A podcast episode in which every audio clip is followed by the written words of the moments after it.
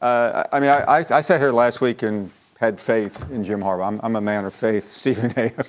This was misguided.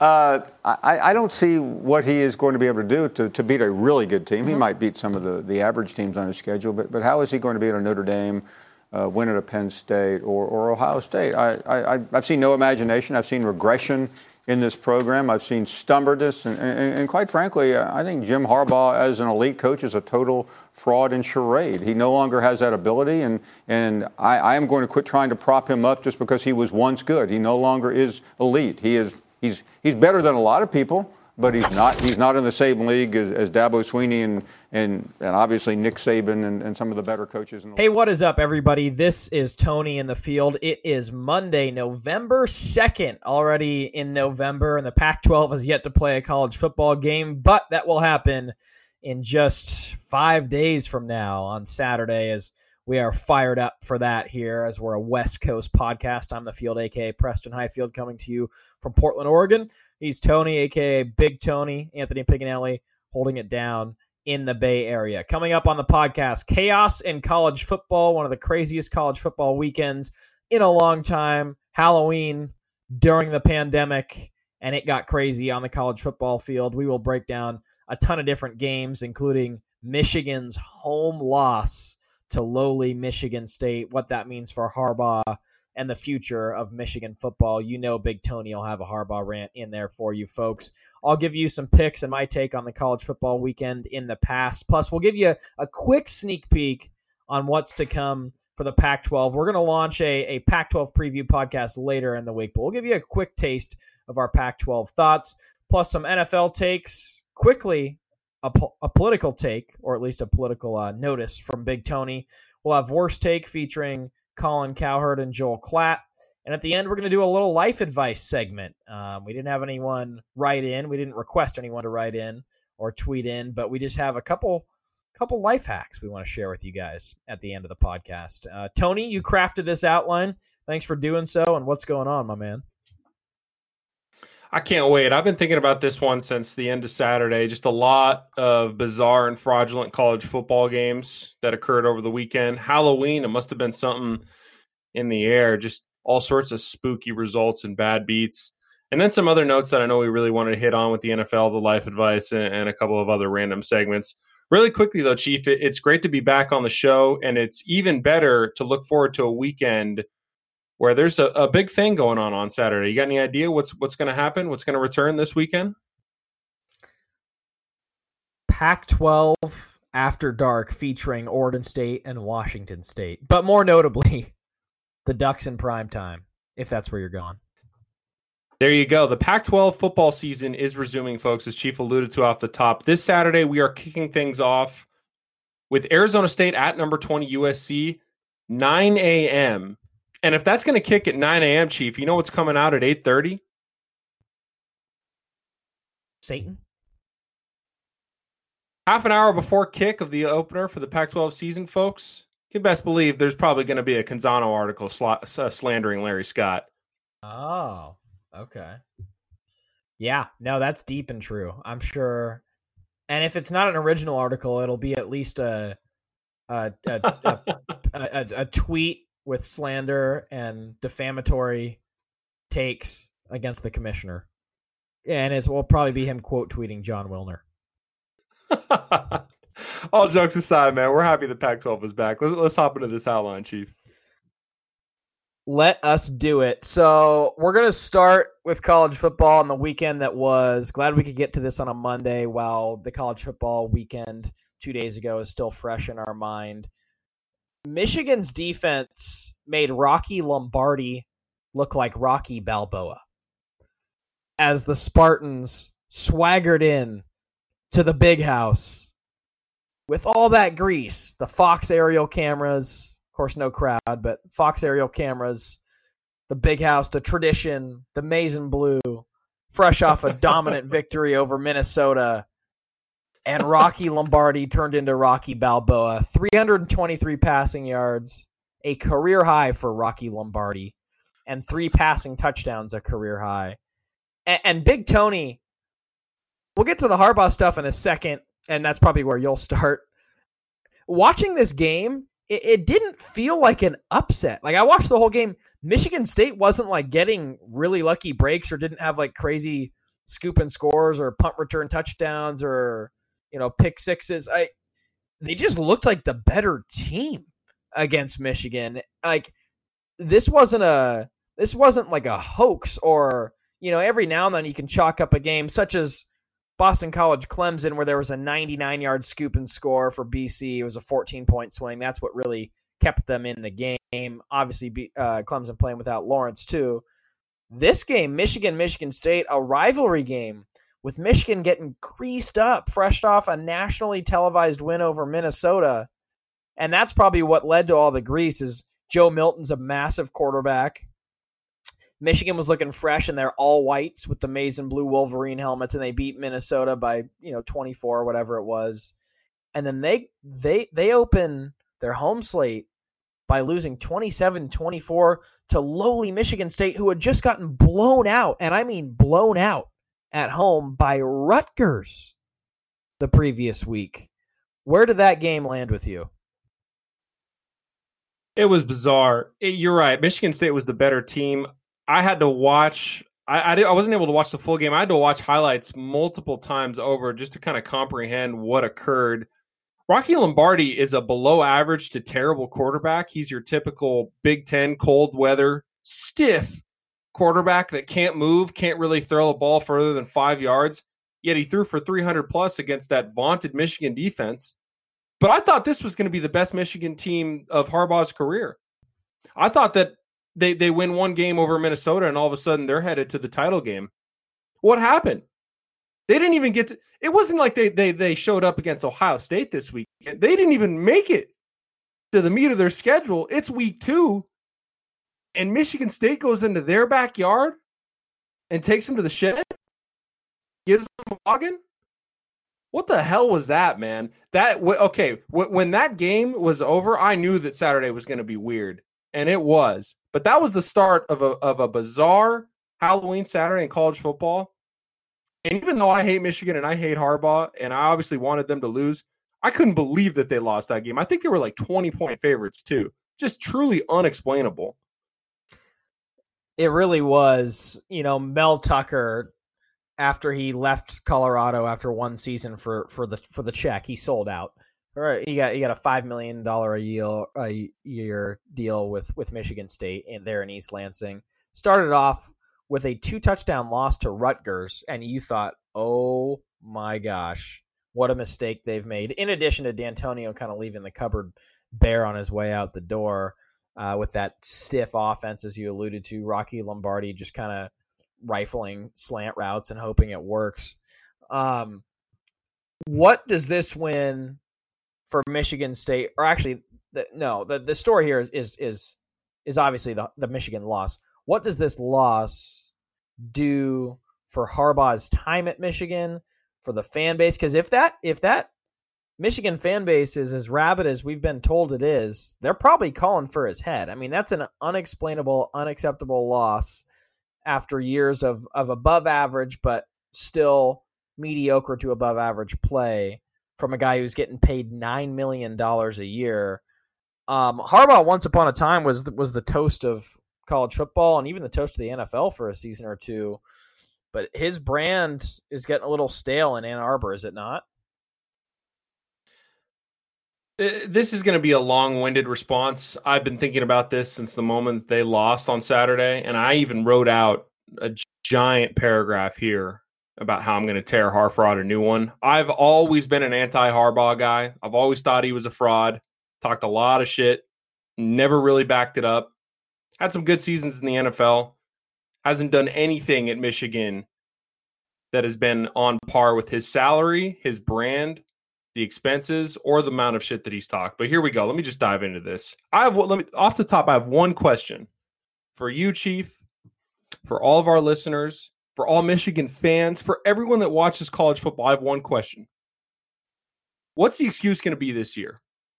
What's it going to be? Because Harfraud took over in twenty fifteen, right? This is year six for him.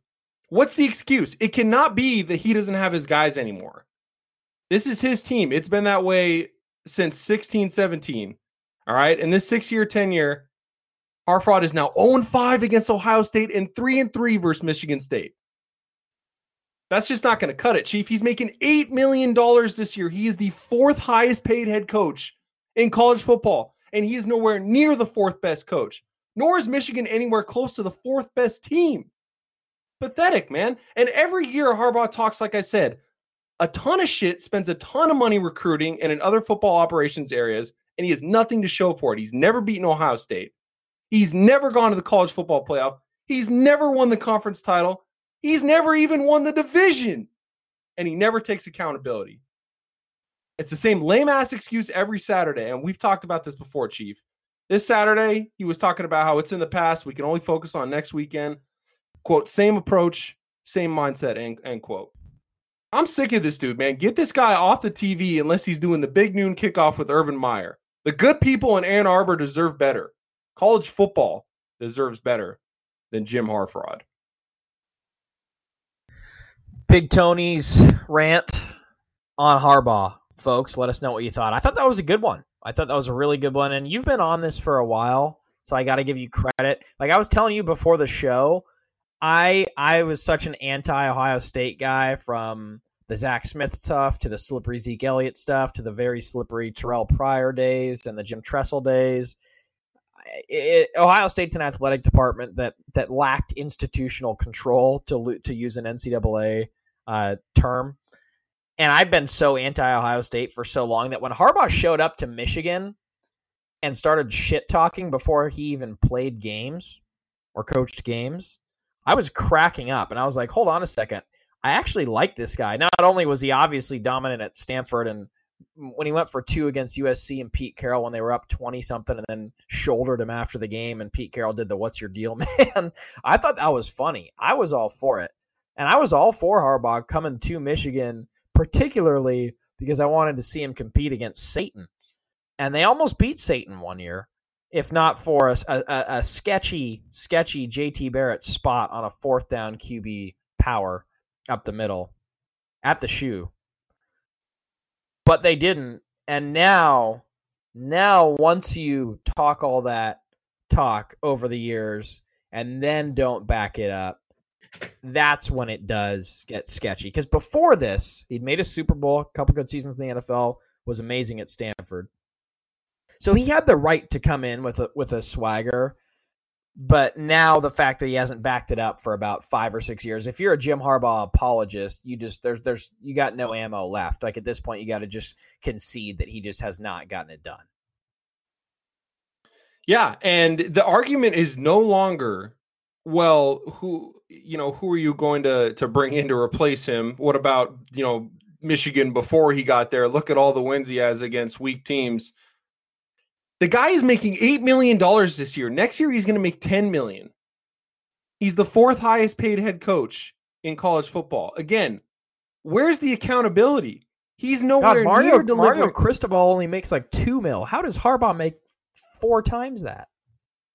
My point is he's not delivering anywhere close to that compensation and the amount of shit that he's talking. He wants to hold everyone else accountable. Why isn't Harbaugh held accountable? If you're not even close to making the conference title, dude, you can forget about the college football playoff. This guy hasn't even won the division in his six years that he's been there. There's, as you said, there's nothing left, man. There is no defending Harbaugh this year. The excuses have run out. The apologies have run out.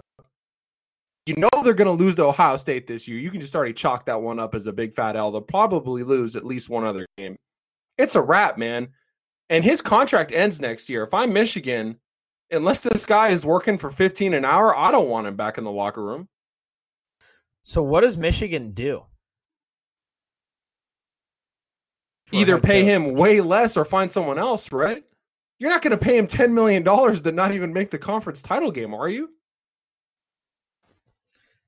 Hell no. I would say hell no. But who but you got to you got to you got to try to bring someone better in. Um obviously Urban's not going to go there. Um, I'm trying to think. I should have done some more research on this, but I'll, I'll, I'll get back with, with Michigan coaching candidates. Maybe that could be a future segment. we we could definitely talk about that for the future, but for now, the, the storyline is that his his leash is up, man. There's no defending him anymore. Let's move on to L S U, who took a forty-eight to eleven L on the Plains this weekend at Jordan-Hare. No miracle at Jordan-Hare necessary. Bo Nix, I mean, had by far the best game of his career. He had almost four hundred total yards, three hundred plus passing, eighty-one rushing, and four total touchdowns in this one. They made Bo Nix look like the five-star Bo Nix that, that folks were seeing in his high school days and, and hyped about on the plains down there in Auburn. L S U's defense gave up six hundred twenty-three passing yards and five passing touchdowns to K J Costello in the opener.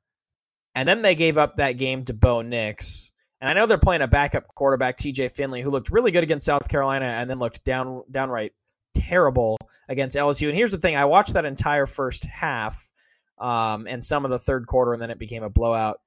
It, it's not like it's not like Auburn was actually dominating offensively. Uh, they had a scoop and score touchdown in the first half, like their second touchdown of the game, and then L S U starter kept throwing picks, and one was like a pick almost six, like it, where the offense gets credit for the touchdown. I think Bo Nix threw like a, a short pass for a touchdown, but it was really like a pick down all the way back inside the five, basically a pick six. Um. So it's not like it's not like Auburn's offense dominated until the second half when it got completely out of control. But A P, I know your take is, is Coach O is a bit of a fraud, and I'll get to the, or I'll let you get to that in a second. My big take is obviously their offense this game was terrible, but if you look at their offense the rest of the season when they've had Miles Brennan and even that first T J Finley game, their offense has been really good. Their defense has been downright atrocious, and behind that is Bo Pelini. Bo Pelini is their new D C. He's back in the game. And he is the face of a soiled unit, L S U's defense. Bo Pelini is absolutely soiled. That, def- that defense was elite when Aranda was there, man. That's why they were paying him so much money. Pelini overnight, gets in there, Pelini's and it looks soiled. Like passing league. Overnight. Pelini, honestly, this... Pelini soiled it. it. That's like... why they were paying Dave Aranda three million a year, and then overnight, that unit went from plain white to completely soiled. Doesn't it look like a seven-on-seven camp whenever L S U is on defense now? Other I mean, teams Bo are just Nix torching looked them, like Bo Nix looked like a J V quarterback against Georgia, like literally like he wasn't a D one quarterback, and then he looked like a Heisman candidate against L S U. That just cannot happen. Yeah, I believe Bo Pelini, as you said, he, he soiled that defense. But I, w- I gotta say, I, I I'm two for two now on takes that I had last week that have come to fruition again this week. I stood strong on the Harbaugh as a fraud take. Couldn't have been proved more right this weekend. And I'm standing strong on my Coach O as the new Chizik take. This is a very Gene Chizik like season for Coach O, Chief. No more Joe Brady to guide you through. No more Aranda. No more no more Joe Burrow, who is essentially Cam Newton, way better than Cam Newton statistically last year. And then first-round picks at every single position. Now Coach O actually as the coach, and he looks like Gene Chizik. We need, we need an intern so we can look at the research on Chizik's record after that national championship game. I know it was a losing record. I know it was atrocious. But come yeah, on, man. Like Coach, Coach O without – yeah, it was like three games. And then I think he was randomly like an O coordinator somewhere. God bless that guy. The worst coach to ever win a national championship. But Coach O ain't coming close to another national championship, man. Joe Brady's not walking through that door. Joe Burrow's not walking through that door. And Aranda's probably not coming back as the D C. He's got to deal with, with Pelini. Costello's passing yardage in his first game since moving from Silicon Valley to Starkville, Mississippi, eclipsed the five hundred forty-four yards Georgia's Eric Zier had against Southern Mississippi in nineteen ninety-three to set the S E C conference record. L S U's defense is officially soiled. Um, now, speaking of Mississippi State, Big Tony. Uh, again, folks, Big Tony made the outline, and we all know one of his favorite things to do is to call out fraudulent coaches. Where is Mike Leach land in, in that category right now? Well, they had the monster week one, and then ever since, I can't help but look at this team and just see something is desperately wrong. Has Mike Leach soiled that program? And I mean that sincerely. I, I, I joke around. We joke around on this podcast a lot, but they can't move the ball anymore. And teams are rushing three guys on them, and they still can't move the ball. And they're getting sacked from three men rushes. You mean to tell me that the S E C figured out that offense in one game's worth of tape? So two questions for you. One, has Mike Leach completely soiled that program?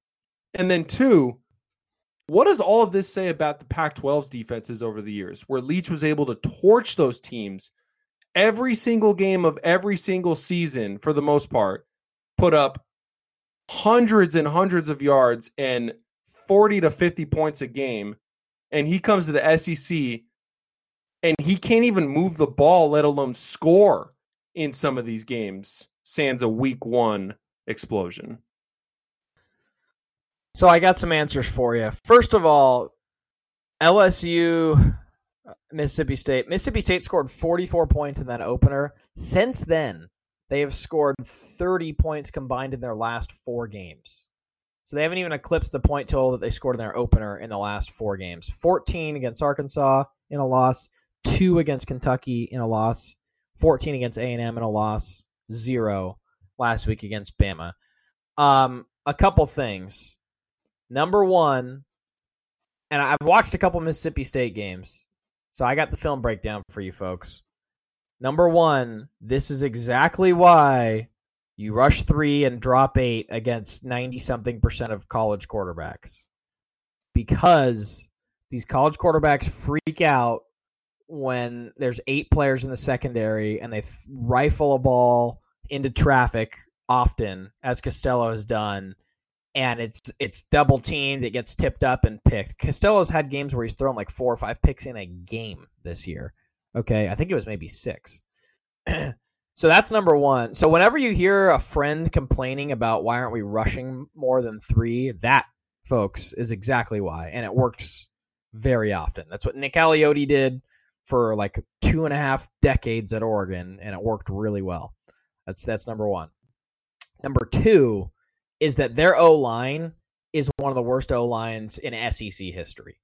They cannot block anyone. Dude, Arkansas was rushing three that entire game, and they literally couldn't block like Arkansas's D end. And I don't think anyway that Arkansas has any like five-star D ends going for them. I think those guys usually go to L S U, Bama, Florida, or Georgia. A- and Arkansas was getting home in like two seconds playing three on five at the line of scrimmage. Same thing with Kentucky. Sure as hell, same thing with Alabama. Those are the games that I've watched since that L S U game. Mississippi State's O-line is terrible. It is one of the worst O-lines in S E C history. Seriously, watch a, watch a Mississippi State game. They they they can't block three guys. So that is why. Um, I don't think it's entirely Leach's fault, to be honest. I actually, I, I guess like saying I'm going to defend Leach is maybe too strong, but it is not his fault that that O-line is so atrocious. At some point, you got to, you know, adapt to, to what you have, of course. But their best running back opted out, Kylan Hill, and best player, really. And then their O-line is tragic. And teams now rush three and drop eight on them. That's basically what's going on, in in my estimation, after watching all these games. Okay, so he hasn't quite soiled that program yet, is what I'm getting. But what about the second question? What does this say about Pac twelve defenses? I think his O-line was better at Washington State, and Pac twelve's pass rush wasn't as good as these S E C pass rushes. I think that is a lot of it. Um, because, dude, seriously, watch their O-line. It's absolutely, like, they can't block anyone. That's that's most of it, in my opinion. Uh, right. Beyond that, I would say, you know, to be fair, U W absolutely dominated them every single Apple Cup. U W had it figured out. Folks should have just followed that Jimmy Lake U W blueprint again. Rush three and drop eight against Leach's system. And as long as you have decent players, it's a great strategy. Uh, you know, it's not like, you know, when Oregon lost to them uh, recently, I think they only lost like I think they lost like thirty-one to twenty, and there was maybe a touchdown or two that was pretty much self-inflicted by the offense. So it's not like they gave up like forty something. I think a year or two they did. I mean, and certainly Brady Hoke was the D C at Oregon for the worst defense in program history. So whatever happened that year, I'm I'm not surprised about. But it's not like it's not like Oregon was giving up like a lot to them. Like, I think they won like thirty, you know, thirty-five, thirty-seven thirty-five last year, which which isn't great, um, for sure. But yeah, I don't know, man. I, I would say just because the pass rush wasn't as good and um. and their O-line was better, but it is a good question. Yeah, I guess I'm just genuinely curious about how this is all playing out, because the way I see it is that the S E C has figured out Leach's offense in one game's worth of tape. Not the elite S E C. As you said, Arkansas figured that out for one game. All right? Now, Alabama's obviously an elite team, and they, they goose-egged them. But Kentucky... two points.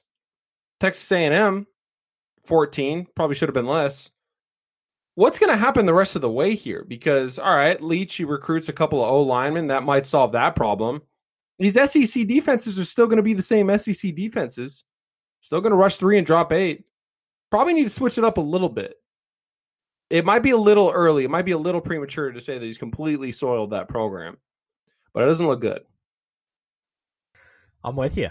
I'm with you. Um, interesting, interesting transition for them. Also, I don't know what the, because remember Joe Moorhead was all about like the Q B power, the power run. They basically ran the same offense that Dan Mullen ran there, which was the Tebow offense that he ran at Florida, which was like a power run game with the quarterback. Like they run the quarterback fifteen times. It literally couldn't be more opposite now. Um, but I don't know, but they are using the old Q B power personnel, if you will. That could be another reason.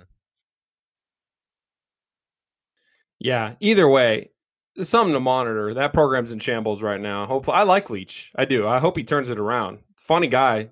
Funny with the media.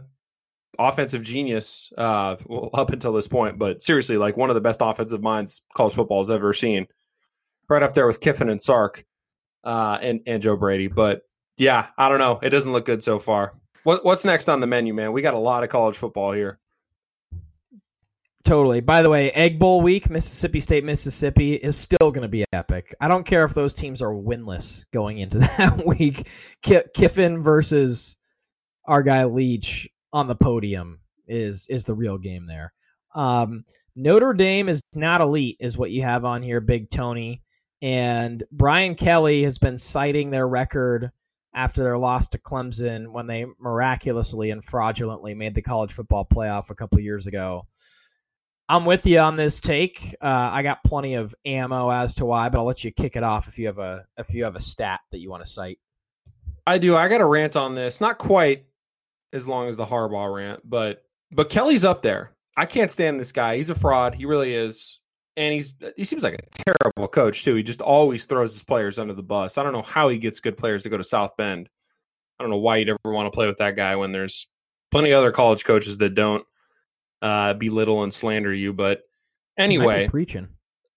He might be preaching, or he might be giving out some of those those handshakes up there that we've heard about. Um, I saw this graphic on Twitter. It's from E S P N College Football, and it's a an apparent quote from Brian Kelly. And he was, I guess, he was asked about the state of Notre Dame football since losing to Clemson in the twenty eighteen College Football Playoff, and he goes, "We're twenty-nine and three in our last thirty-two games." It's hilarious that he just like cited all this, by the way, off the top. "We've won twenty-two consecutive home games. We've won twelve in a row. I don't know. You guys decide." So he does know. He thinks that his team is elite. It's kind of a shot. All that is true, but why don't I present some other data points that Kelly is not mentioning but are factually correct along with what he said. So here's the deal. While those, like I said, while those statements may be true, let me tell you who Notre Dame has played in those last thirty-two games when Kelly has claimed that they've gone twenty-nine and three. They're spanked by Georgia, all right?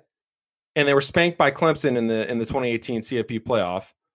And they were also spanked by Michigan forty-five to fourteen. So that one's hilarious. Georgia and Clemson are elite, but losing to Michigan forty-five to fourteen, that can't be ignored. No elite team is going to lose to Michigan by that much. But what about the wins? Okay, so five of those wins were against ranked teams. That's it. Just five ranked wins out of those twenty-nine. And this year, you ready for the kicker? This year, they haven't played a team above five hundred. So they may be undefeated on the season, but they haven't played anyone with a winless re- or with a, a winning record. All against bottom-feeding A C C schools. So I'll leave you with this, Chief. We're not going to do this again with Notre Dame, right? We're not going to do this again because they were embarrassed by Clemson, thirty to three in twenty eighteen. Ohio State embarrassed them even worse in twenty sixteen. And then Alabama beat them so badly in the national championship in twenty twelve that folks were saying that Notre Dame should never be allowed in the national championship again. Finebaum last year, one of the rare W's by Finebaum, probably the only one that you can find on tape, said that they deserved a college football playoff ban after beating, being beaten like a drum by Clemson in the twenty eighteen college football playoff semifinals. A rare W for Finebaum, but I couldn't agree more. This is not an elite team. This is a decent team that beats up on weak teams, that disguises itself as an elite team. Chief, your thoughts? that that was one of my favorite rants that you've ever done, actually, because it was concise and backed up with facts. And and then a nice take from the media there uh, with, with a, a, a, you know, notably and accurately mentioned by you, a rare W from Finebaum, who normally just spews out, you know, fraudulent Southern garbage, such as Nick Saban should retire. Um, he's done that like five times. You know, I will never forget the look on Brian Kelly's face when he did the halftime interview when, when Notre Dame was down like thirty-five nothing at half to Bama.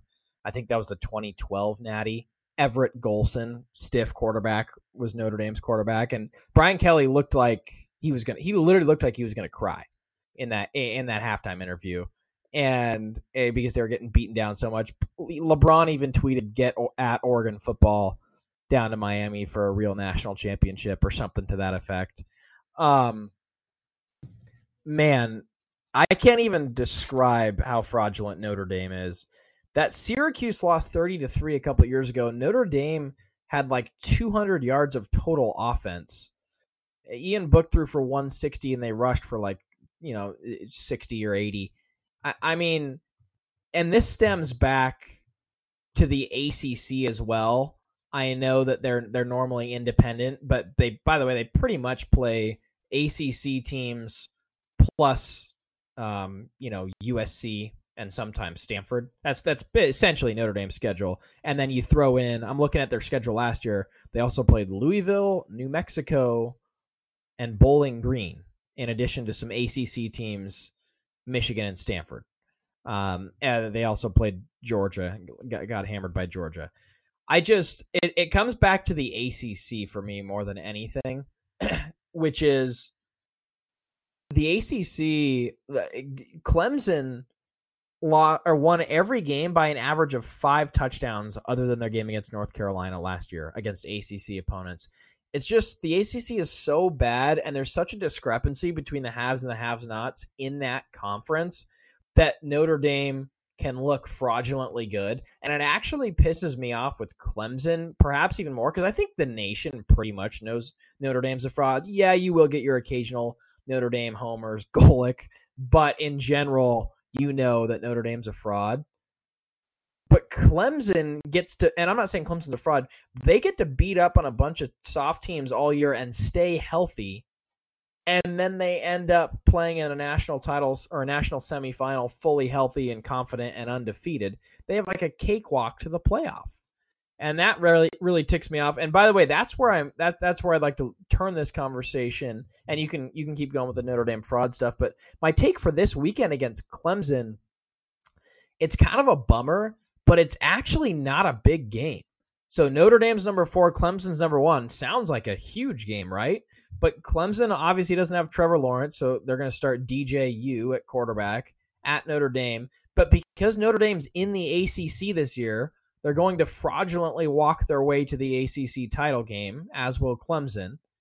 And they're just going to replay each other in the title game, and whoever wins that, if if, if you expect both of them to be undefeated going into that game, whoever wins that, or or with one loss, I meant undefeated against other teams, whoever wins that will just go to the college football playoff. So, like, say somehow Clemson loses this weekend because D J U, their backup, throws, you know, a pick six or two, and, and Notre Dame fraudulently wins like twenty to eighteen or something. You know, Notre Dame would still, I'm sure, lose to Trevor Lawrence and Clemson in the A C C title game and then get kicked out of it. So the point is this this weekend, I mean, I'm excited to watch Clemson Notre Dame. It's the same time as Oregon, four thirty. But it's actually not really that big of a game because Lawrence is out. And it just sucks because Notre Dame basically never plays elite opponents in the regular season. And it would have been an awesome time for them to get exposed. But they catch a break with D J U being out, and it, it takes away from from the importance of this weekend's game. But my point is they always catch the break, and it always leads to them being overhyped, and it needs to stop leading to them getting into big bowl games and even worse national championship games and now college football playoff games.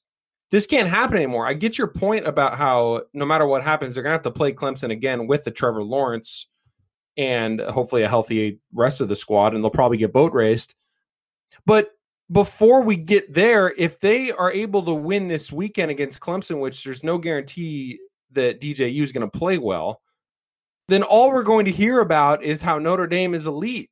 I can't stand the thought of that. The thought of that makes me sick, so I'm pissed off that Trevor Lawrence who, can't play. Who is saying that? Who is saying that, though? Like, Notre Dame is elite. I've heard this way too often for the last like decade because they beat up on weak ass schools. Remember, Herb Street went to bat for them last year when they lost to Georgia. He said it was a, a great effort by them. Other other people too back them up in the media about them having these like incredible win streaks and how Brian Kelly's rock solid because of all the the like good outings that he puts together against Duke and Pittsburgh. And it's like, what? Why are we still doing this? It's not just the media too. They get, they're getting rewarded in these playoff games to even go. They shouldn't have been in twenty twelve. That should have been Oregon. They shouldn't have gone in, in, in twenty eighteen, and they got boat raced both of those times. In every big game that they played, they get exposed.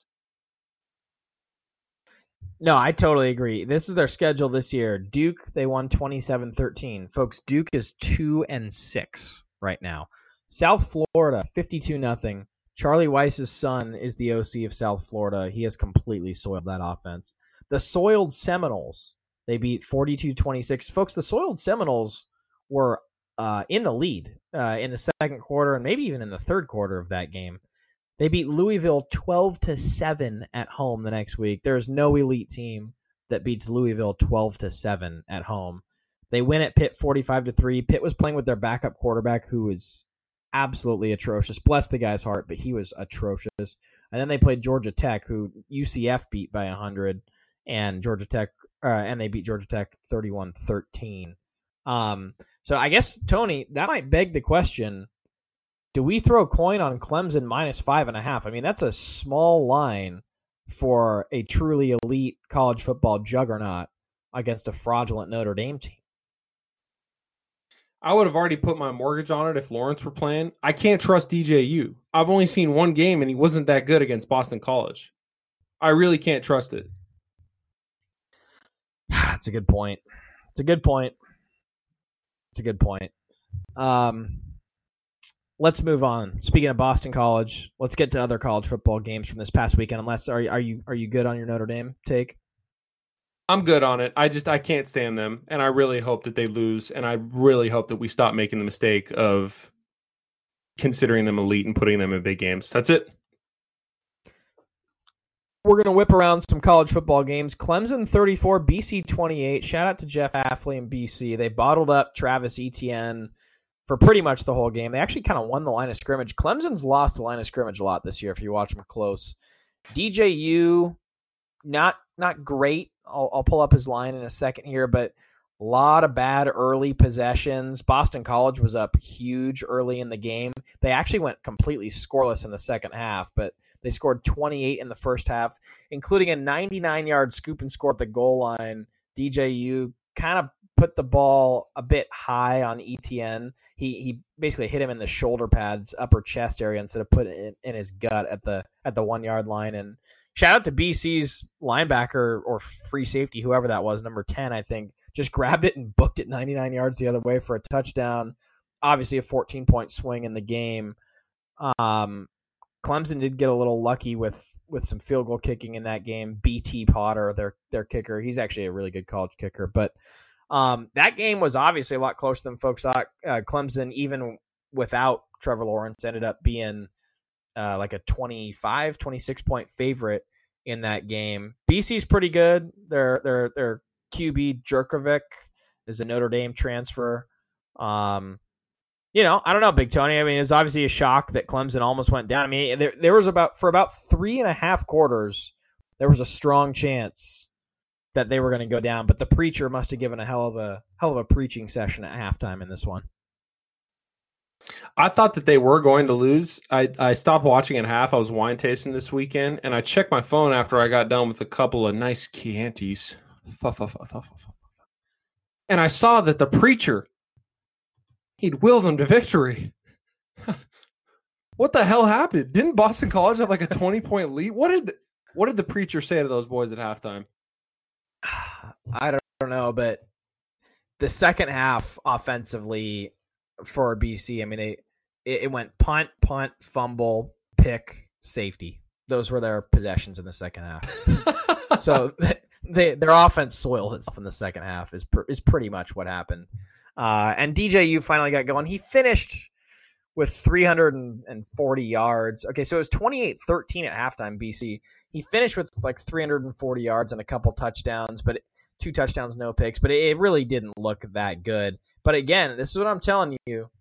Clemson only rushed for one hundred six yards, and Etienne, like, but for my money, the best running back in college football by far, although I do love Najee Harris, but Etienne, twenty carries, eighty-four yards, I mean, against B C. Like, Clemson has not run the ball very well, and so I guess that is maybe your your concern for this weekend at Notre Dame. Um, but, yeah, I mean, I guess the kind of the story was, oh, dude, the other thing is Tessitore's son was the has been a backup kicker on B C for a while, and I've known this, by the way. And then he's also their their placeholder. They faked a field goal by having him hustle up to the line and doing a hard count, and he he oiled up that hard count. He like kind of lunged forward as the Q B. They did a little reformation. He went from the the, the placeholder to under center as a Q B. And and Joe Tessitore was on the call of the game. And he goes, Tessitore books it under center. And they, oh, they get him off sides. What a job by Tessitore.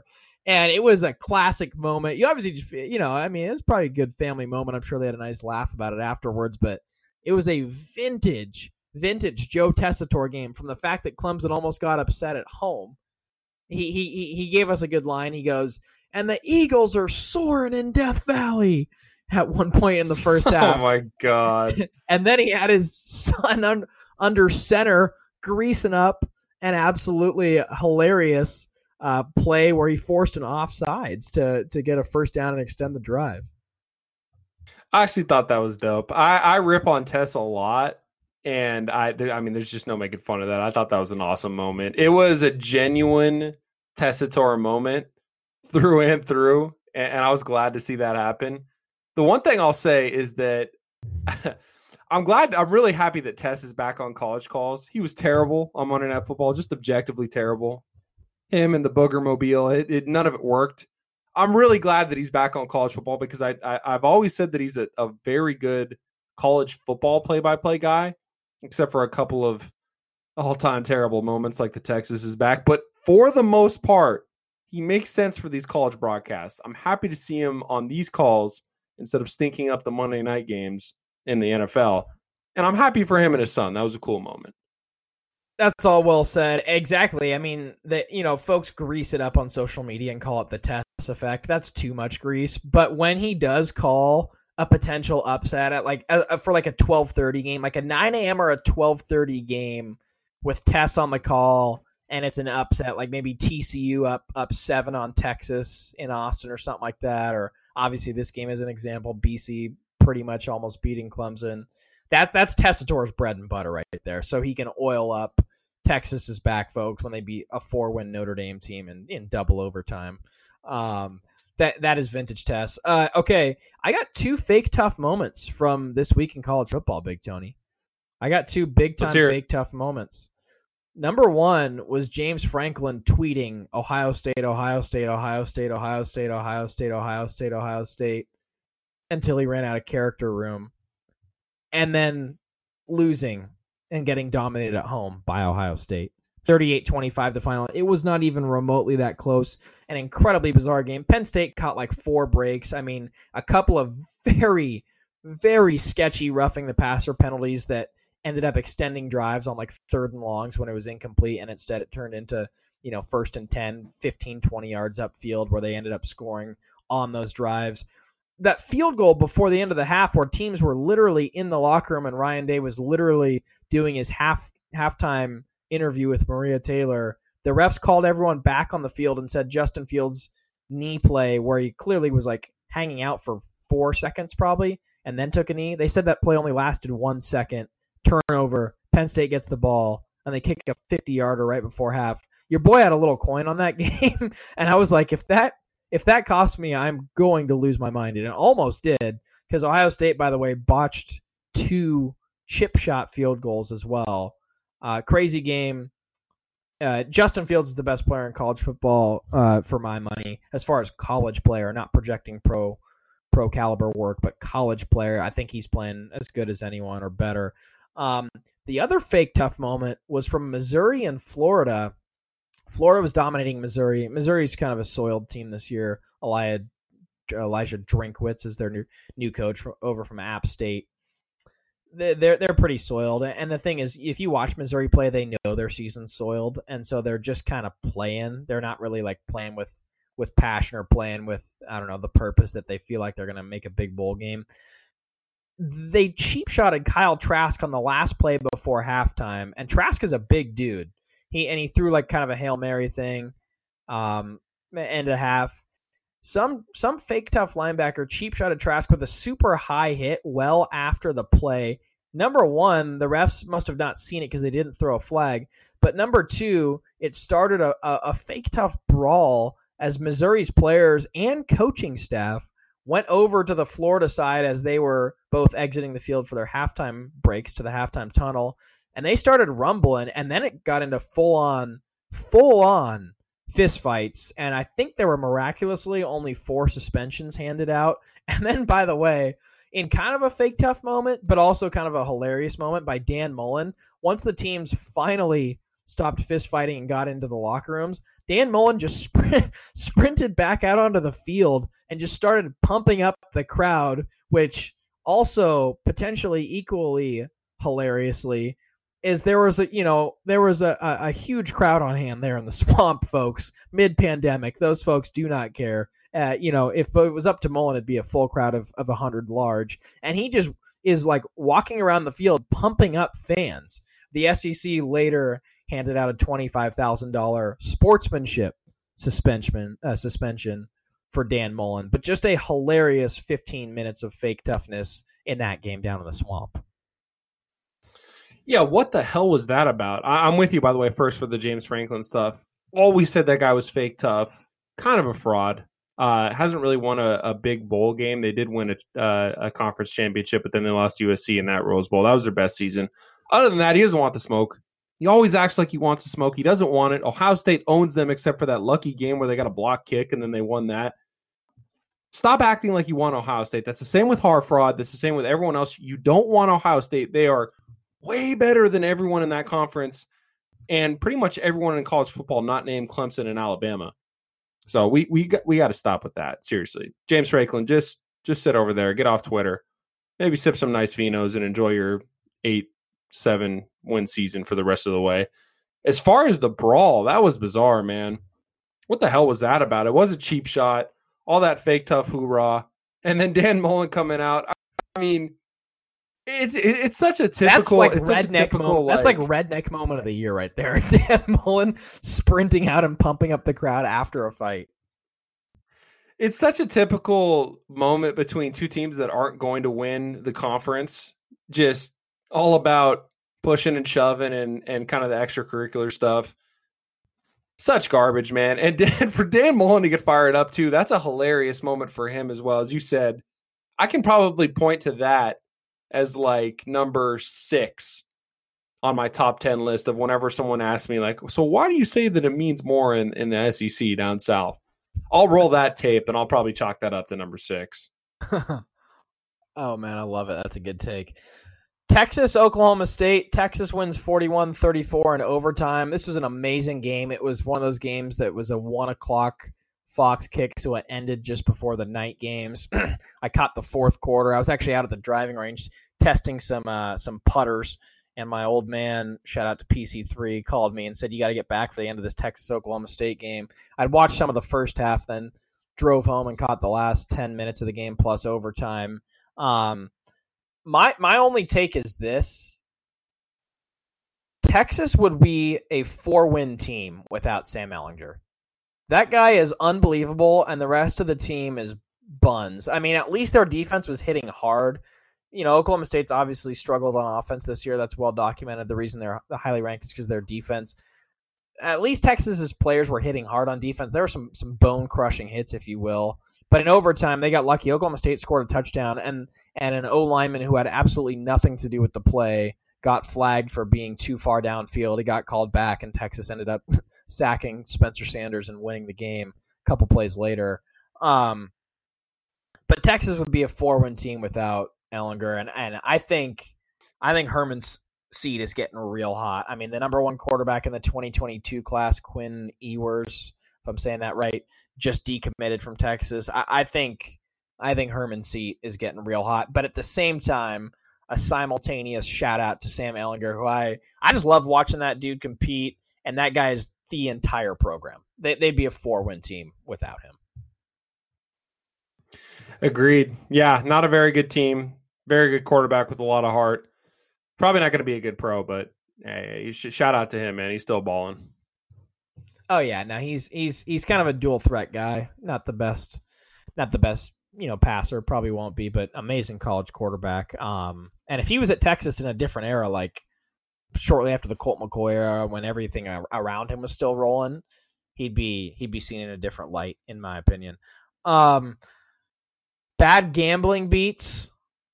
Uh, I personally had a had a little coin on Chargers minus four, which lost on the last play of the game. Um, probably should just never bet on the Chargers, but Jesus Christ, they were the better team for the entire game. Um, that's my bad gambling beat. Tony, do you have any to bring to the table? Yeah, I bet on the Tulane over, and Tulane put up thirty-eight, so that wasn't the issue. But Temple, Temple only scored three points against the worst Tulane defense in decades. Tulane's defense was so bad that there were articles being written about how bad they were. I think they had just given up back-to-back six hundred yard weeks against teams before Temple showed up. There was no rain. It was a perfectly clear day. I, I don't know what else to say other than that. How do you only score three points against the worst defense in not only the conference, but like one of the five worst defenses in the nation? Mind-blowing. Terrible, terrible beat. That is a terrible beat. Big Tony, I have four soiled college football programs for you. I want you to tell me which one is the most soiled. You ready? Let's do it. Kansas football at oh and six, fresh off a thirty-point home loss. They also lost to Coastal Carolina by a lot at home earlier this year. That's the Sun Belt, folks. Shout out. Those Chanticleers are still undefeated. Vanderbilt football at oh and four. Matt Golden Corral just whipped up a six-touchdown buffet against them last week. Syracuse football at one and six, which lost to Hugh Freeze and Liberty by like twenty earlier this year. Or Illinois football at zero and two, which lost to Wisconsin by a million, and then Purdue football recently. And Lovie Smith is just siphoning money out of that athletic department as the head coach there, as is Les Miles. He's also siphoning money out of the Kansas Jayhawks athletic fund. Um, if I was a donor, I'd have some serious questions for Les Miles. But which one of those teams is the most soiled? Kansas, by far. And let me ask you something really quickly. Did you say Hugh Freeze? Hugh Freeze has Liberty football undefeated right now. Hugh Freeze is allowed to coach college football? Oh, we've shown you. We've rolled the tape of his of his preacher moment at Liberty, haven't we? we I don't know we if we have. rolled that tape on this program. No, no, we have, and I, I knew it, but it just a reminder that you. It's like it's like if someone were to say, "Man, did you know that uh, that Rick Pitino just upset Oregon State? He's the head coach of like the Portland Pilots or something." Like that. That's what that's what all that's what this kind of represents to me when you said that Hugh Freeze is Liberty's head coach. How is that guy allowed to coach college football, man? How is that guy allowed to be a role model that guy, for eighteen that guy to twenty-two-year-old men? How is that guy allowed to influence eighteen to twenty-two-year-olds? He he used Ole Miss's athletic department corporate card for hookers. Basically, he's basically the Pitino of college football, right? Totally. By the way, I went down a Pitino rabbit hole the other day, and I found the restaurant in Louisville where he had sex with that lady for like fifteen seconds. It, it's called Porcini's. So next time we visit, next, next time we visit Kentucky, if we ever do, we are heading straight for Porcini's and, and getting oh, a steak and asking oh my what God. Happened. Did you say that the name of that place is called Porcini's? Porcini's in Louisville, Kentucky. Look it up, folks. It's got four point six stars. That that doesn't sound like a real place. That sounds like a that sounds like a a, a porn restaurant. Porcini's. It's called Porcini's. They sell wine straight out of the Willamette Valley here in, in Oregon, folks. They're a they're a, an Italian. Oh. They're an Italian restaurant. A P, we might have to just do our due diligence and fly straight there and, and do some do some investigations at some point. I'm dead, man. Porcini's. Porcini's. Uh, are we going there first, or are we going there second to taking a visit to Local Boys and seeing what happened with Anderson and the Oregon State Athletic Department? Yeah, we need to we need to get on. We need to get local first. I agree, but someday we'll have to make it out to Porcini's and get a nice bottle Book it. bottle of wine and some spaghetti. Um, all right. By the way, Rick Pitino coaching Iona, and also, um, wait, wait, wait, wait a minute. He's co- he's back in the U S. Yeah, but he, he he got hired by Iona. Iona basketball. Wasn't he coaching in like in like uh, a country like Greece? He was coaching in Greece. Yep. And folks, let me tell you firsthand, there are no rules in Greece, and I mean literally no rules. You don't file taxes. you you you you pay in cash only everywhere. There are zero rules there. So Lord only knows what, what Pitino did over there in Greece. Probably had a uh, more than one porcini over there. He probably delivered the the Pitino porcini over there on those Greek islands. Come on, man. And by the way, Liberty is playing Virginia Tech this weekend. Getting fourteen and a half points in Blacksburg. Hugh Freeze is going to be on national television again. We need, I, you know what? I'm actually rooting for Liberty to win that game. Oh, damn. It's on S E C, A C C network. I'm, I am rooting for Liberty to win that game simply so that we get a Hugh Freeze national television postgame um, interview. Yeah, I'm with it. And by the way, I stand with Pitino. I don't stand with Freeze, but I stand with Pitino. I just want that to be known. You stand with Vampire Rick. Quick Rick. Quick Rick. Remember that Stu Gott's vampire segment? Oh, God, that was classic. You sent me that the other day. Where, where he's, I think the best one that he had in that entire minute-long compilation was where he holds everyone accountable except for himself. And it's just... It's just him looking in the mirror, and it's like a vampire Photoshop. And he, and he, and he talks about how he coaches basketball because it's an indoor sport because he's a vampire. God, that is good. Oh, man. Oh, man. If I had that handy, I'd play it, but damn, that's funny. Okay. The Pac twelve starts this weekend, Big Tony. Let's keep it rolling. What do you got for me on a quick little Pac twelve preview before we uh, launch our, our bigger Pac twelve preview pod later this week? All right, Pac twelve games this weekend. Arizona State at U S C. U S C minus ten and a half. I like Arizona State there. I, I think they're going to keep this close. Herm's got that team going and juiced up and energized. And I really don't think U S C's that good. I don't think that they're the number twenty team in the country. Arizona at Utah, probably going to be low scoring. I like Utah. They're at home. Great defense, kind of stiff offense, but they'll get it done. U C L A and Colorado, could not care less about either of these teams. U C L A paid almost six million dollars in food last year for four wins, including a loss to Oregon State at home by thirty plus with the San Gabriel Mountains in the background, Chief. Bathing in the so- Southern California sunset. Absolutely pathetic. Could not care less about U C L A and Colorado. Stanford and Oregon, I care a lot about. I think Oregon's going to roll there. Love to see the Ducks back in action. I don't think Stanford has enough firepower to compete with this team. Oregon, even though missing a couple of big-time players due to opting out, I think rolls pretty easily. That's the primetime game on A B C. And then a couple of late Pac twelve after darks. Washington State at Oregon State. God, that is just the epitome of Pac twelve after dark there. I don't know what to make of that game.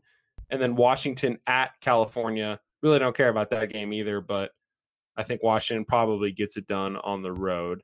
Kind of a, a lackluster opening weekend for the Chief. It's just good to have these guys back.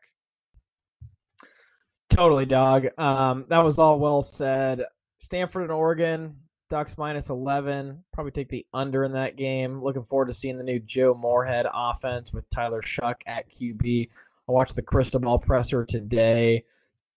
And he was saying, you know, it's Tyler Shuck or Anthony Brown, but I think we all know it'll be it'll be Tyler Shuck um, starting as he's been running with the ones all of camp. Super excited to see four freshmen for the Ducks. Justin Flo, Noah Sewell, Chris Hudson, the receiver from Bosco, who played with uh, with D J U, and the preacher couldn't quite preach him all the way to South Carolina.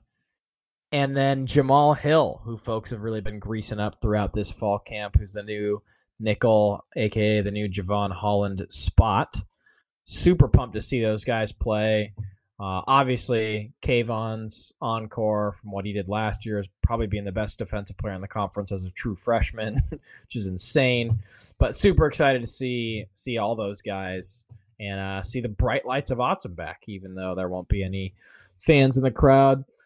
Oregon State, Washington State is going to be a super weird game for many reasons. Um, Nick Rolovich, Washington State's new coach, is is just as bizarre as, as Leach is, and he runs the same offense. He's essentially just like a carbon copy of Leach, except fifteen years younger. So that's going to be hilarious. And they're starting a true freshman quarterback. Oregon State is starting Tristan Gebbia, the same guy who filled in for Jake Luton in the Civil War. And Gebbia was, was pretty stiff in that game. He's a stiff, slow, pro-style guy. Uh, I expect – I mean, it's like a super low-scoring team in Oregon State versus a super high-scoring team in Washington State. Uh, that game's going to be crazy. I think the over-under's in the sixties, which it seems like, oh, my God, take the under. But that's just bait. I'm leaving that Pac twelve after dark game alone. Um, A S U U S C, nine a.m. kick. Excited to see Slovis versus Jaden Daniels, probably the two best quarterbacks in the conference, in addition to maybe Shuck if he ends up playing really well. Those are obviously two really good quarterbacks. U S C A S U has been a, a one-possession game for the last couple of years. I would definitely take A S U plus ten point five if I were a betting man. Arizona-Utah, I think there's there's three teams that are really, really bad in the Pac twelve, and actually there might be five, but Oregon State, Arizona, and Colorado are all really, really, really bad. Washington State and U C L A might be right there as well. But but the point is, Utah, even with a new Q B, who I believe will be Jake Bentley, the South Carolina transfer, um, I and a, and a, and, a, and an offense that has to replace Huntley, who I don't even think was that great, but he was a starter and made some good plays, and he looked good against bad teams. You know, that'll be probably a low-scoring game. I think the over-under there's fifty-eight and a half. I would definitely take the under. Uh, Kevin Sumlin is he might he might get fired midseason this year if it goes real south, because whoa, I mean Arizona's looking like they're in deep trouble. Colorado football. It, it, they have a cool story at starting Q B. Kid went to Beaverton High School in, in the Portland Burbs. Sam Neuer is his name. Uh, so get this. He was the backup for Steven Montez forever. Then he graduated, left the team, came back to Portland, was working, and then the new coaching staff there, Carl Dorrell, and former Beaver O C Danny Langsdorff, folks, re-recruited him back to Colorado after he left the program. He's back there as like a fifth or a sixth year senior, and he just won the starting job. So he's their starting Q B. As heartwarming of a story as that is, Colorado football is soiled right now. And that's going to be uh, a soil fest against U C L A um, in Boulder. The San Gabriel Mountains will not be on E S P N two. Uh, and then finally, another Pac twelve after the dark game, Washington State or Washington versus Cal. This is the ultimate under game. But Vegas is onto it. Over-under's already at forty-six and probably dropping.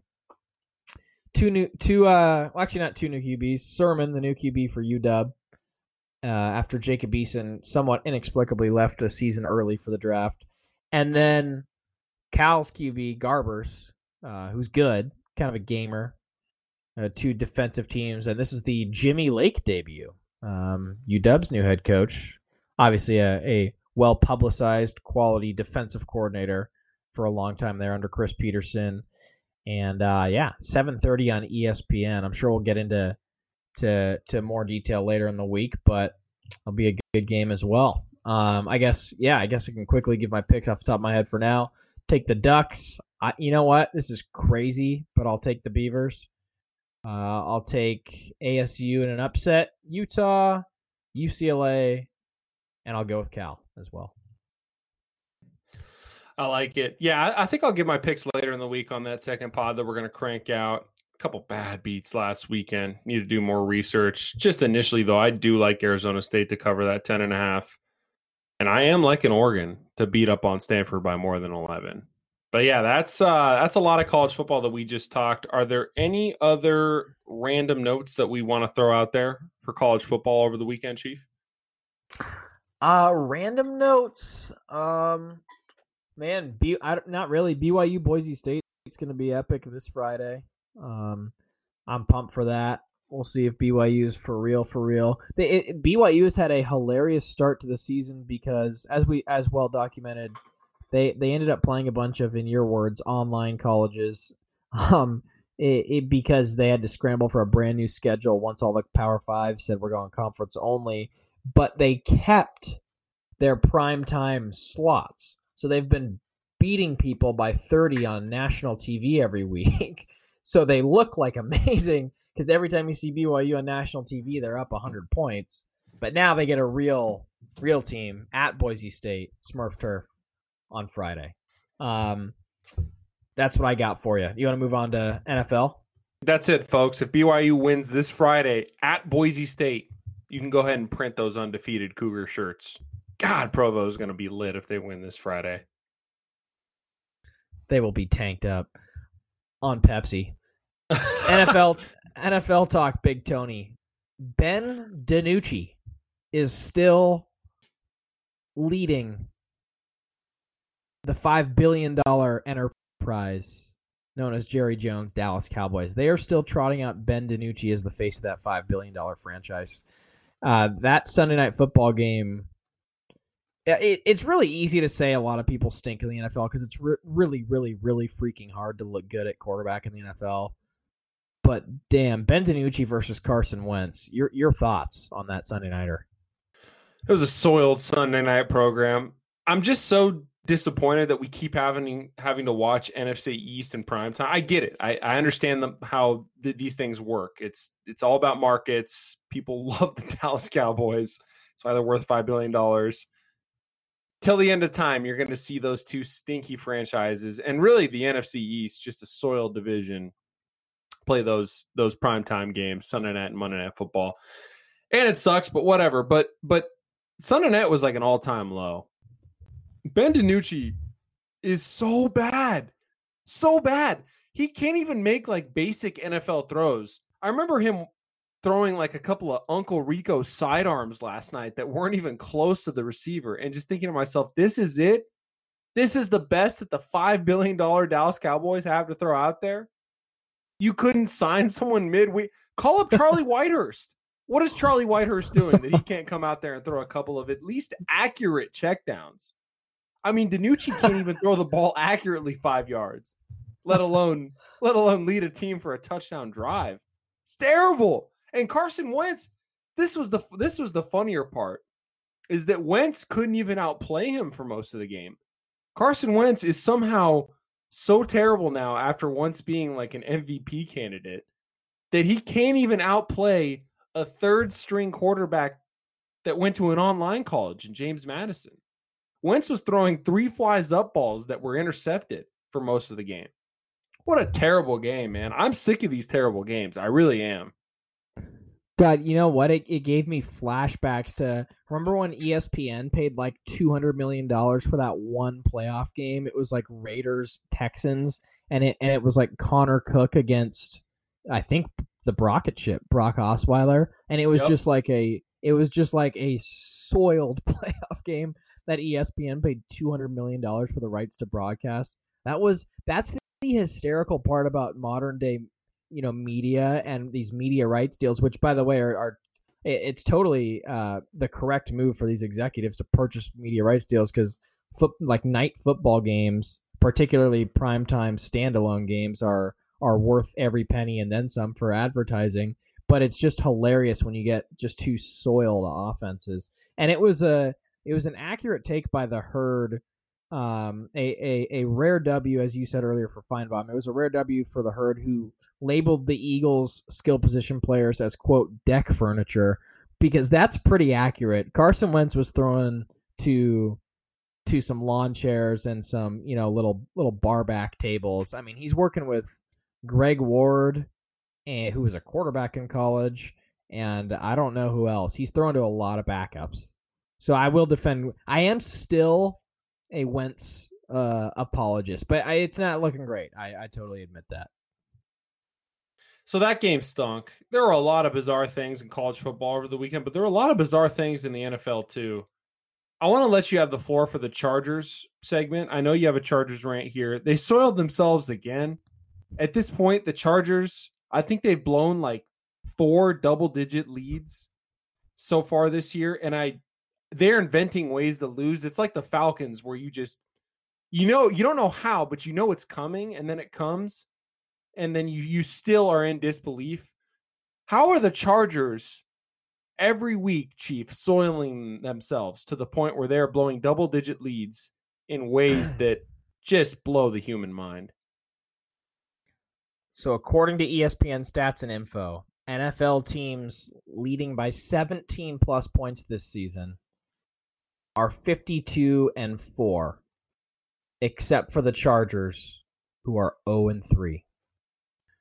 Folks, it's unexplainable at this point. And by the way, they temporarily blew a sixteen point lead against the Jags, and then they came back and won thirty-nine twenty-nine. The soiled Jaguars, by the way. I mean, the Jags are starting Jake Luton on Sunday against the Texans, folks. If you're looking for free money, Texans minus six point five against Jake Luton and the Jags this Sunday. It, it's a soiled product. I, I, I was, I was, I, I, I guess I knew it was coming, but what I was thinking when I threw just a little bit of cabbage on it was, my God, I've, uh, Herbert's been unbelievable. And that's the other thing. Herbert, and this is no exaggeration, has been historically good. For rookie quarterback standards, he's tying or breaking records set by Deshaun Watson, Patrick Mahomes, and guys, you know, from back in the day. Herbert has literally been historically good as a rookie Q B, and they're still blowing these leads.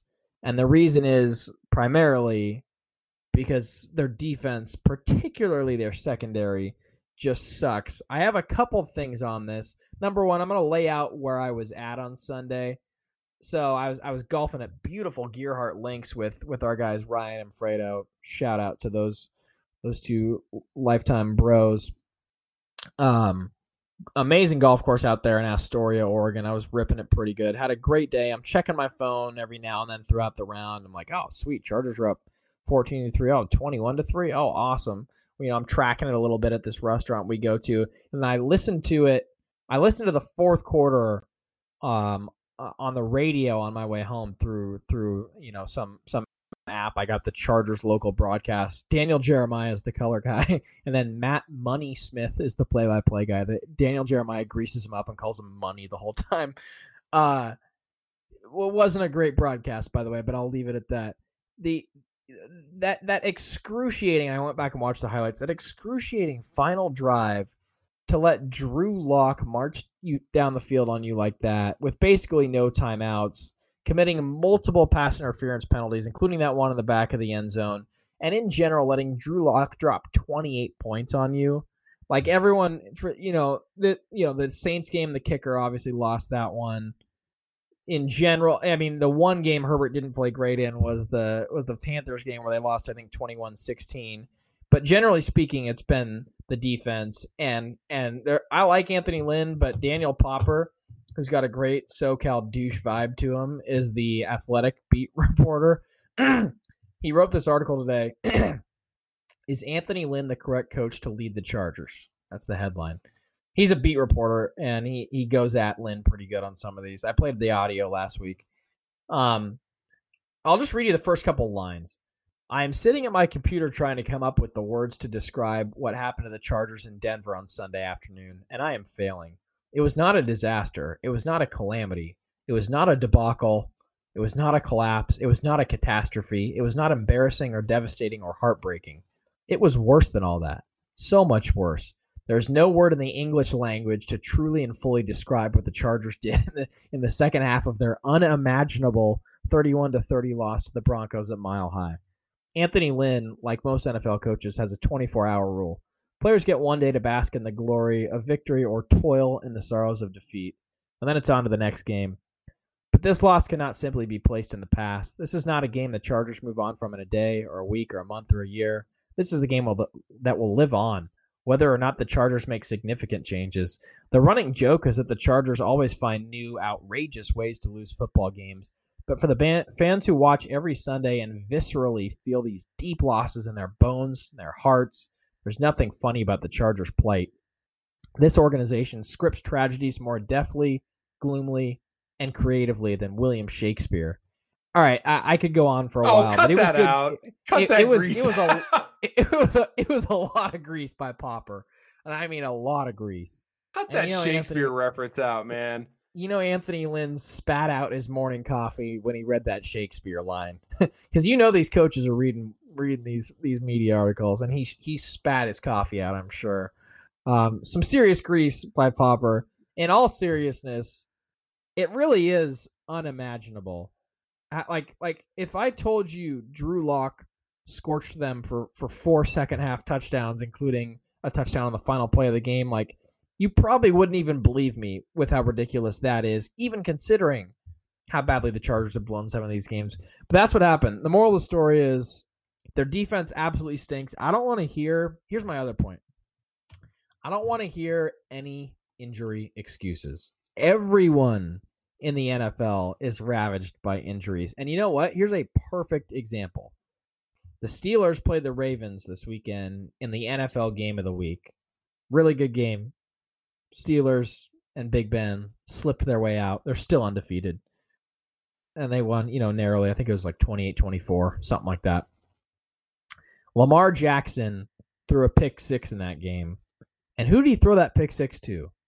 He threw it to the backup player of Devin Bush, the all-pro linebacker, pass rusher for the Steelers, who was out for the game. And what happens? But his backup has a pick six in the biggest game of the season. That's my entire point. I don't care that Derwin James is out. He's amazing.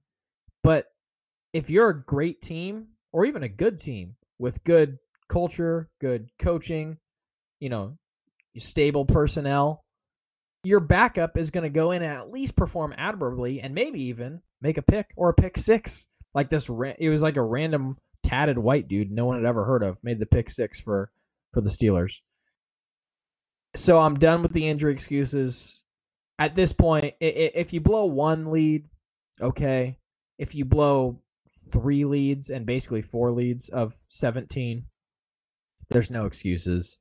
I, I think the coaching staff has to go. And I like Anthony Lynn, I, I'd maybe even keep him on staff as like the running backs coach or something. He seems like a good dude, but the blown leads are completely inexcusable at this point. The only silver lining is that they're going to maybe get to draft Penei Sewell, or if not, you know, some other, there's a couple of Bama guys who, who are going to go high. Get one of those guys, protect Herbert. Herbert obviously looks like a potential all-pro for a, the next decade. Protect him and then draft like seven defensive players and and get going from there. Well said. Anthony Lynn's got to go for sure. I would love to see Popper and Lynn, by the way, in like a three-round contest. That that would be awesome. U F C too. Just full full go. Full go. And I'm sure that Lynn would, well, he would get after it, man. That's like Troy Aikman, Skip Bayless type type uh, vibes right there. um, maybe Ch- Chuck Barkley, Skip Bayless vibes too. All right, my last N F L note. I got I got this written down here. Jimmy G was exposed again, Chief. God, Jimmy G is a fraud.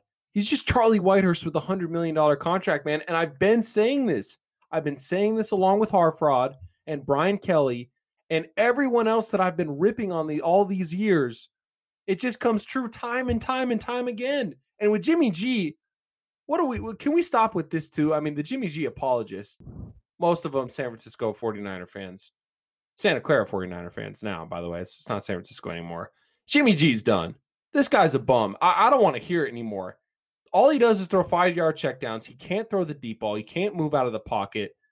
He's been exposed time and time again. He couldn't make the one throw that he needed to make that he was getting paid one hundred million dollars to make in the Super Bowl last year. Wide open Emmanuel Sanders blew them the Super Bowl.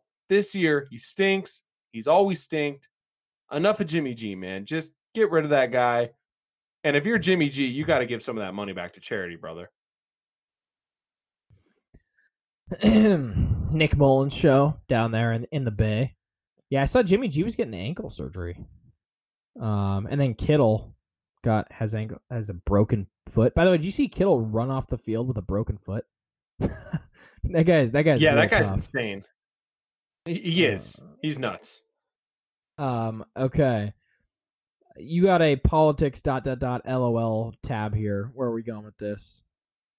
Just really quickly, we don't we don't talk politics politics on the show, folks. But so tomorrow's a pretty big day. Make sure you go vote. Uh, the other thing I'll say is that just stay off social media tomorrow.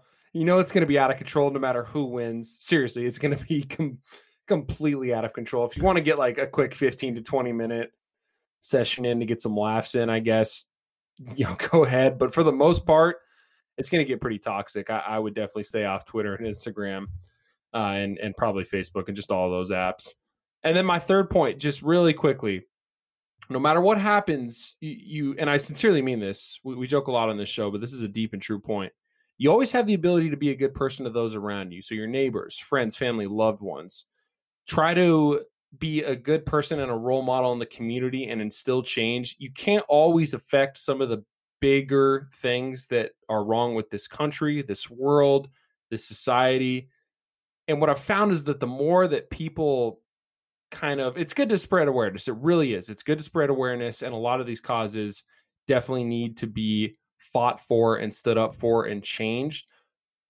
But again, I'll say this, for the most part, a lot of this stuff is out of all of our control. Just try to be a good person. Just baseline, be a good person to those around you.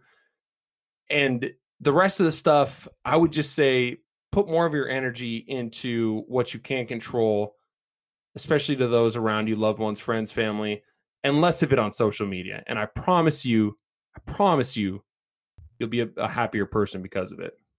That's my rant. There we go. Cowherd said the Ravens would go sixteen and oh and the Steelers would go seven and nine before the season. I saw this graphic earlier today. Listen, like, radio hosts all the time make predictions for every division. Uh, you know, it's one of the one of the cliche classic sports radio topics in August. All right, you know, predict the record for this division. Um, I thought it was just kind of funny. Uh, it, it's an easy thing to do to screenshot and be like, ha ha ha. ha. But uh, the Ste- I wasn't really laughing at the Ravens one. Um, I was more laughing at the Steelers. So they said he'd go seven and nine. I think they're seven and oh. Um, So that was our that's on our worst take segment. Um, and then A P, you also have an, an F S one announcer and and Joel Klatt on Michigan. Yeah, John Dunn calls him the doesn't John Dunn call him the Walmart Herb Street? Yes, he does. On, Newport man. Beach resident Joel Klatt, by the way. We got to knock that off, man. I like Joel Klatt a lot, but he went on Howard's show and he just completely soiled that program talking about how this was Mich- Michigan's best season under Harbaugh. This was why do we? Do, I don't understand why we do this. Prisoners of the moment. We over sensationalize, over dramatize one game. Michigan beat a fraudulent Minnesota team in week one by double digits, and all of a sudden, the national media, who I guess has just been desperate for Harbaugh and Michigan to be good for so long, they jumped the gun. And so you have all these people talking about how great Michigan's going to be. It's week one. And then what happens week two? They lose to the worst Michigan State team in a decade at home in the Big House. Rocky Lombardi with three hundred passing yards. He spanked them. So that's another terrible take, man. And it's such an avoidable take. I mean, why do we do this? It's it's just hilarious how people jump on these things like they're grasping for air because they just want these things to happen so bad. It's week one. One game. At least let them play half a schedule before you kind of grease them up. I mean, ideally, you'd want to wait before the Ohio State game or after the Ohio State game, excuse me. But week one, hysterical, man. Michigan ain't it. Um, yeah. Once, once Maryland, who lost by forty in their opener to Northwestern, beat Minnesota on that Friday night, um, you know, just before the, this this weekend Saturday's games. I knew that Michigan was in trouble. I was like, oh my God, Maryland just beat Minnesota and dropped forty-five on. They couldn't move the ball against Northwestern.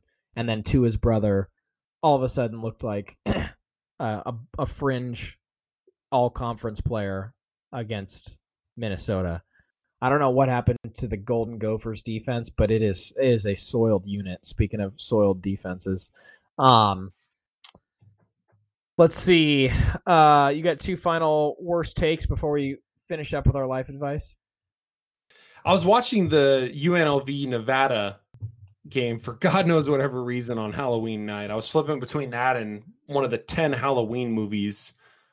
This one was the one where Michael Myers gets run down by his sister and his sister chops his head off. Terrible movie. Anyway, the Nevada U N L V game. At the end, you know how we talk about how some of these games, when they get out of hand, it basically turns into turns into local sports talk radio. Well, right. One of the color guy on this broadcast Meatball was talking radio. About how just just stiff radio. He the color guy was talking about how while U N L V was getting boat raced by Nevada, that there was a lot of respect for Arroyo around the conference and the nation and the college football community. That he can build a program and put together a great offense. I'm I'm, I'm sitting there, I'm thinking, huh? What? The same Marcus Arroyo who was calling those vanilla plays up at Oregon with the best quarterback in, in the one of the best quarterbacks in the nation, and now a quarterback who's absolutely dominating the N F L? That can't be the same dude, right? I heard that take and I was like, I don't know, man. The the pistol ain't it. Maybe he'll score a couple of points, but he's probably never going to do anything in the Mountain West. And if he can't do anything in the Mountain West, then where the hell is all this respect coming from? They still run the pistol with like three different quarterbacks for U N L V. I took the under in that game. That was my bet of the weekend. Thank God that I was watching that game and It was uh, what was it? It was seventeen to six with like a minute and a half left in the first half, and I was like, "All right, yep, this looks sweet." And then there were two touchdowns scored in the final like ninety seconds of the first half, and I was like, "Oh, uh oh." And then and then it was thirty-seven nineteen pretty early into the fourth quarter. Over under was sixty. They were at fifty-six.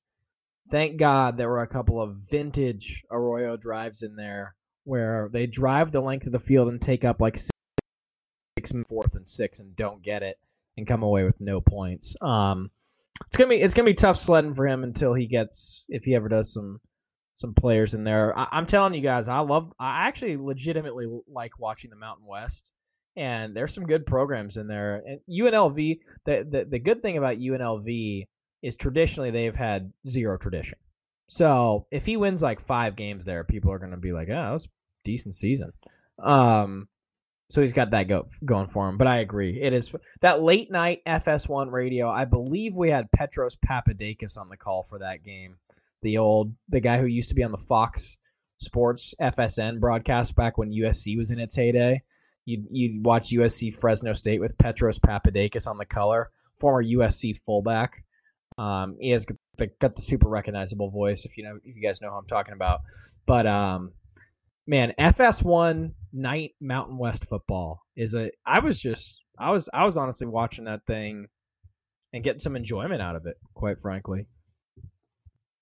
Yeah, some decent entertainment, but that, that's it for my worst takes, man. Kind of a mild worst take week, but rest assured there'll be some good ones for next week. All right, our final segment, life advice. I'll, I'll start us off, folks. Super stroke grips in golf are a total game changer. I've been not feeling great about my putter and my putting lately. Super stroke grips are an absolute game changer. They're only about thirty bucks. Go to your local local golf shop and, and get fitted for a super stroke grip. You can get either a, a one point oh, two point oh, or three point oh. That's the, the grip size in terms of thickness. I, I, I'm getting a two point oh. I demoed a bunch this weekend. I'm going to get a two point oh. three point ohs are like super thick.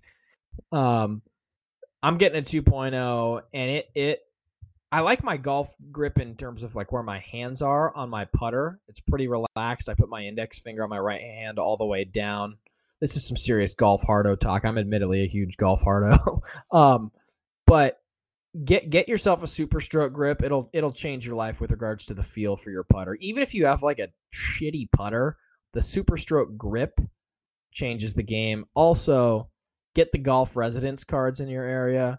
I'm sure you guys all have some. I know uh, in Portland, if you're under thirty, you can get a residence card. You can play like a ton of courses around in Portland for under thirty bucks. It's like twenty bucks for eighteen. Steal of a deal, and they're nice courses too. Um, and then. Uh, yeah, that's my, that's my life advice for the week. Some golf advice. Big Tony. Solid. I got one. I went wine tasting and on a spa weekend with my mom on Saturday and Sunday in Calistoga, California. Great town, folks. Check it out if you haven't. And my God, if you haven't had a mud bath yet, ten out of ten recommend. I would honestly say it was life-changing. I got out of the mud bath and I just felt I felt like a new man. I felt like someone who didn't watch a ton of shitty football games yesterday. I felt like someone who just felt like I had new life, new purpose. Skin was rejuvenated, mind clear. Felt like I had a ton of energy, ready to conquer the world. Ready to watch, ready to watch some shitty football on Sunday. So I, I got to tell you, folks, go to your local spa and get the Big Tony special. Ask for a nice mud bath. Hot mud, twenty minutes. Promise you'll never feel better than before that. Love it. Is that like, I was I was sorry, I was Googling it. Is, do you like literally get into a bath of mud? Is that what's going on? Butt naked. You get right in there and just submerge in a big tub of, of hot mud that is supposed to cover your entire wait, body. Wait, and butt naked? You didn't even have a speedo butt on? Na- butt, butt, na- butt naked, like in porcinis. Wow. Okay. Are there other like bros around there? What's that? I mean, what's you get your own private little mud bath? How does it work? I mean, I I did. I'm I'm not sure if that's the same at every spa, but I, I had my own private session. Gotcha. Okay. Mud bath. And then you just uh, lay in there for what, how long? Like fifteen minutes or longer? twenty minutes. You get out and then you shower. And then I did another twenty in like a mineral hot springs bathtub. And then I showered after that. And then I had like the cucumber on the eyes, uh, lavender mist treatment after that on like a massage board. And I got to tell you, man, I, I got up after that and I don't have a worry in the world. Wow. Ah, there you go. It's like that's like when you when you hit the old beaches of, of sunny SoCal All the Excel spreadsheets just leave your mind. Amen, brother. And we'll be there soon.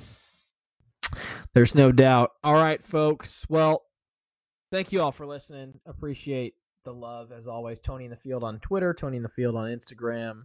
Search us on iTunes, Apple Podcasts as well. Uh, appreciate you guys listening. You can also check out our SoundCloud page, Tony in the Field, for our interviews and logged podcasts there. Uh, yeah, appreciate you guys. We'll come back later in the week with a Pac twelve preview. We got we got the Ducks in prime time on Saturday afternoon, evening at four thirty local. Uh, so we'll give you our big Pac twelve preview later on in the week. Hope you enjoyed the content today. See you guys soon.